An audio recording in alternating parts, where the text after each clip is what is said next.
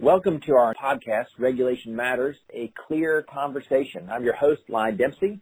For those of you who do not know me, I'm the senior investigator with the North Carolina Dental Board, and I'm the current chair of the National Certified Investigator Training Committee with CLEAR.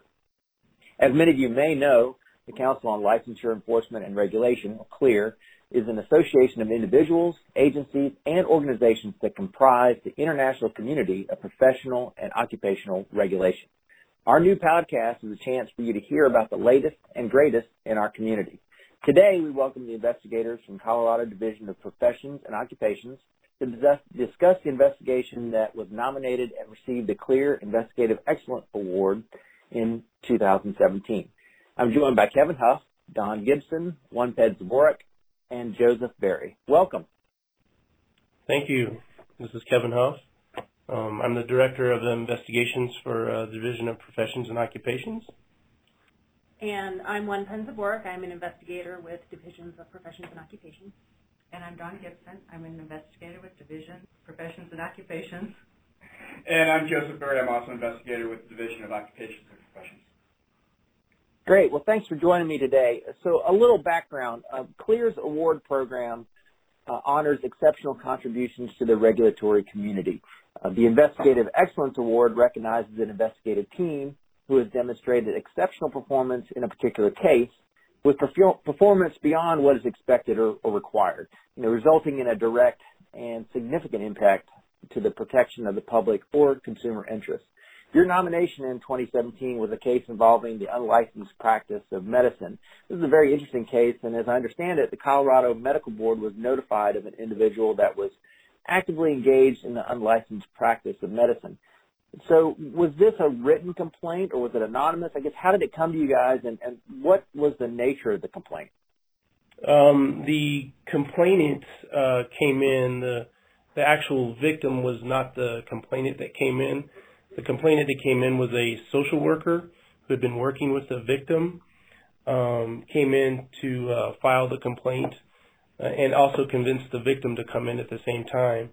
Um, so we had a written complaint, but then we were also able to um, see, we as in the division were able to see the victim um, in person as well, and we were able to see the um, severity of the injuries that were caused by this uh, responded the un, uh, when they were practicing um, medicine unlicensed.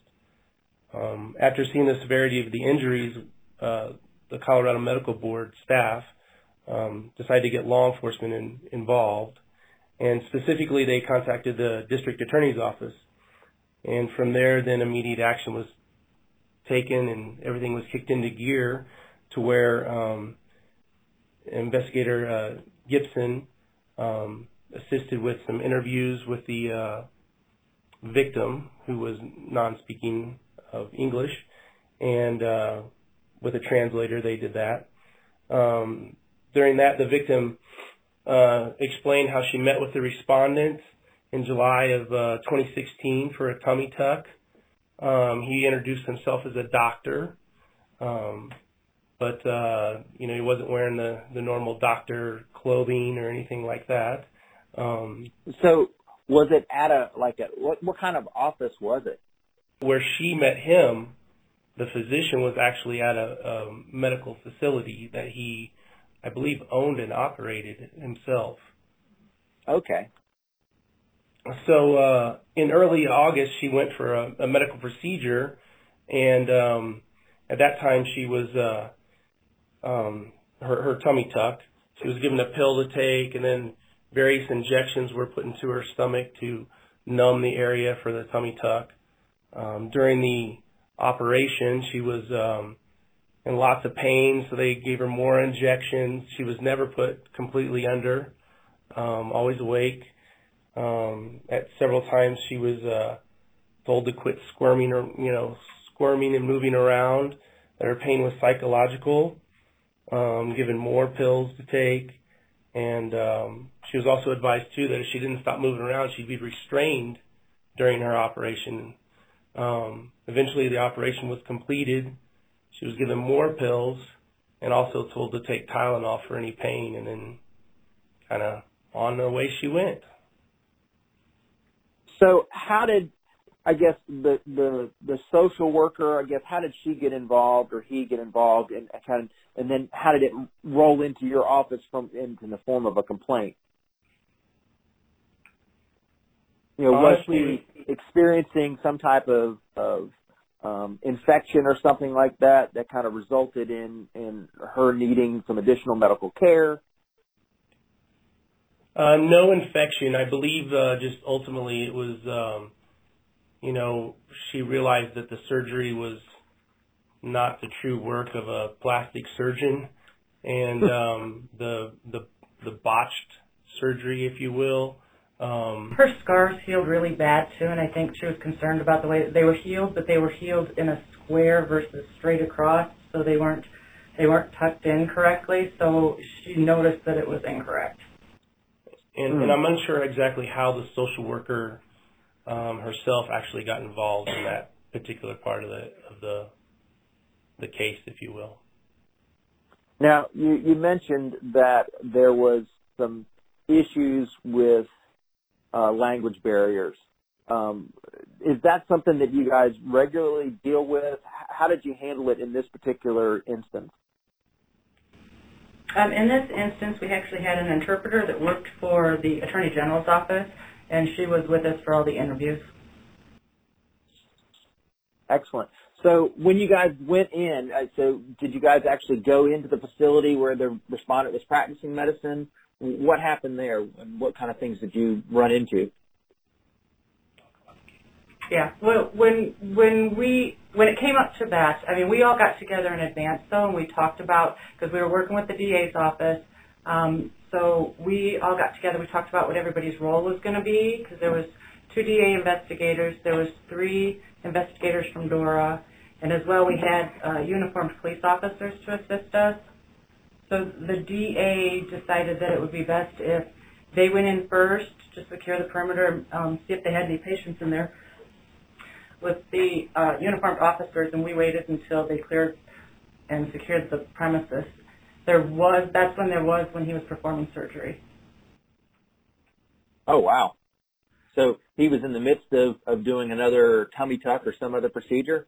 Correct, he was. So they were able to take him into custody, and they were able to call an ambulance to come and assist and take her to a hospital where she could receive the care that she really needed. where she could see a real de- doctor.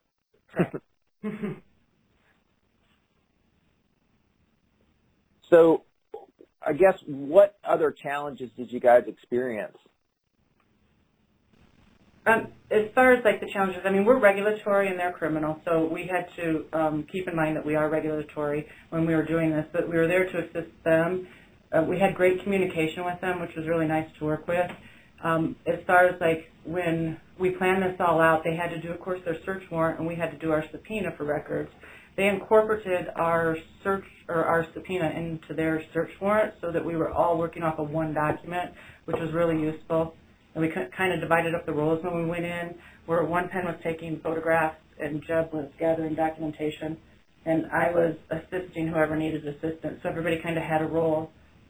As well, the DA had their own photographer, so that person was also going around taking pictures. So we had kind of two people taking pictures and two people gathering from both agencies, so we could kind of overlap and share information. And this is um, another challenge that we had was there were a number of individuals in the office as well, not just the patient, but also in the waiting area.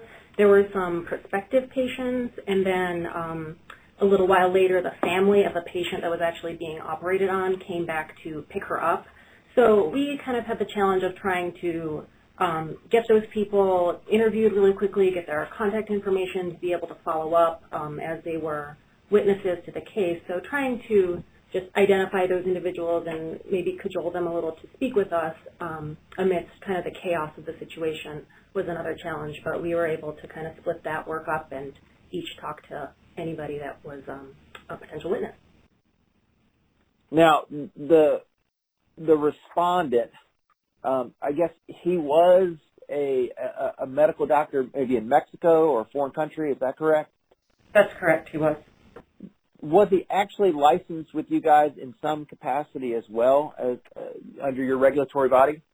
He was. He was the surgeon or uh, surgical technician. So he so that would be someone that had to work under, I guess, the the direction of a of a medical doctor. Correct. He worked for a temp agency, and what they did was they sent him out to various hospitals, and he worked with um, different doctors. He kind of had a group of doctors that he performed surgery with as a surgical technician. So what kind of action did you guys end up taking on him? Obviously, there was some criminal element which the, the DA handled, but did you guys take any action on his license? Uh, yes, yes, we did. Um, the board, I believe, at the time uh, uh, suspended. suspended his uh, license initially, which was the the fastest uh, way to uh, remove him from being able to practice. And then I believe they took further action onto his license as well. Um, I will research that a little bit and get back with you on that. So, what do you believe were the key factor or factors um, in the success of this investigation? Because obviously, um, you, you, guys were able to protect the public in this matter, um, and obviously, it, it, garnered the the award from from Clear. Um, I guess what what factor or factors I think played the, the most in the success? Uh, this is this is Joseph. Um, I really think the speed at which the Denver DA's office was willing to take action with us. We had, you know, spoken to other agencies as well, but the Denver DA's office was really on top of it, and they were willing to go out there immediately with a search warrant to um, basically shut this guy down. And their willingness to work with us, their willingness to incorporate what documents we needed into the search warrant uh, that had the evidence that you know that, that they were looking for for their type of case um, was what allowed us to shut this guy down so quickly and lead ultimately to him being convicted and put in prison. This is one pen again, and I think I would just second that, that the willingness to collaborate on the part of the DA's office and really truly act as partners with us helped us really bring this case to a fast conclusion. So if if you could do one thing differently regarding this investigation, or maybe a similar investigation, uh, what would you do differently? We actually talked about this, and when we were out there, we had noticed that there were a lot of narcotics that were probably not from the United States. Um, and it got us to thinking, I mean, we're regulatory, so that was more criminal. But to contact other agencies, always when we go out somewhere, to see if there's other agencies that can participate or want to participate so that we're all doing it at the same level. So we probably would have maybe called the DEA in reference to that and had them be part of this as well. I think too. That would like, be great. Um, I, I think part of the deal if, with any investigation, whether it's regulatory or criminal, is sometimes uh, investigators can kind of get tunnel vision and only want to go down one path. And so um, trying to think outside of the box um, before you get into any investigation is probably the, the best thing to do, whether it's with communication and or, um, as Don was saying, gosh, you know, hindsight's always 2020 of maybe we should have brought in like the DEA or suggested to the DA's office that, hey, should we bring in the DEA? Um, you know, it's never, it's never um, a wrong thing to maybe ask them if they want to participate. They don't have to, but as long as we've made that effort, um, then we've we've gone through our due, due diligence. But uh, it's always good too to speak with others about an investigation so you don't get that tunnel vision as well. So, um, any anything that you want to follow up with um, as far as what we've talked about today? Anything that you think our listeners might like to hear from you guys? Um, I, I told you I'd get back to you on, on his license. What we did after the suspension, we we revoked his license as a surgical um, assistant. So uh, that's the ultimate that we can do, and um, we did that. You guys have anything? No, I, I think I think this went really well because of the open line of communication that we had with the other agency and the fact that we had collaboration and we were all on the same ground and level that this went so well. I know there's a lot of investigations sometimes that we go out on, and there's other agencies, and it gets slowed down sometimes when people are not sharing information, and we're not able to obtain the evidence, or they're not able to obtain the evidence from us because there's not the sharing that's going on. So I think that's what was really successful in this investigation.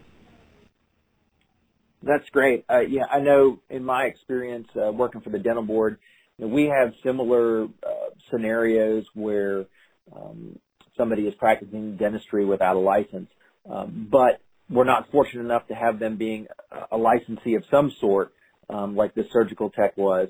Um, so that's not anything. It's not one of our licensees. We can't really do anything. Can't take their license. They don't have a license. But we've had to work with a local law enforcement or DEA, um, and, in pursuing that, and it, it certainly poses a lot of challenges. Um, but I'm really impressed with what what you guys have been able to do. Great. Well, thank you, Kevin, Don, One Pen, and Joseph for your time and being a part of this podcast. It is wonderful to be able to honor and recognize the great work being done by our CLEAR members and to have the opportunity to share and learn from each other. CLEAR is always pleased to be able to recognize our colleagues for achieving regulatory excellence. We're looking forward to our 2018 CLEAR Awards presentation at this year's annual education conference in Philadelphia, Pennsylvania in just a couple of weeks. Six awards will be presented at the awards luncheon and our recipients will be highlighted on CLEAR's website as well. And thank you, our listeners, for listening. We'll be back with another episode of Regulation Matters, a clear conversation very soon. Please subscribe to our podcast and feel free to visit our website at www.clearhq.org for additional resources. Finally, a special thanks to CLEAR staff, specifically Stephanie Thompson, content coordinator and editor for our program. I'm Lyon Dempsey, and I hope to be speaking to you again soon.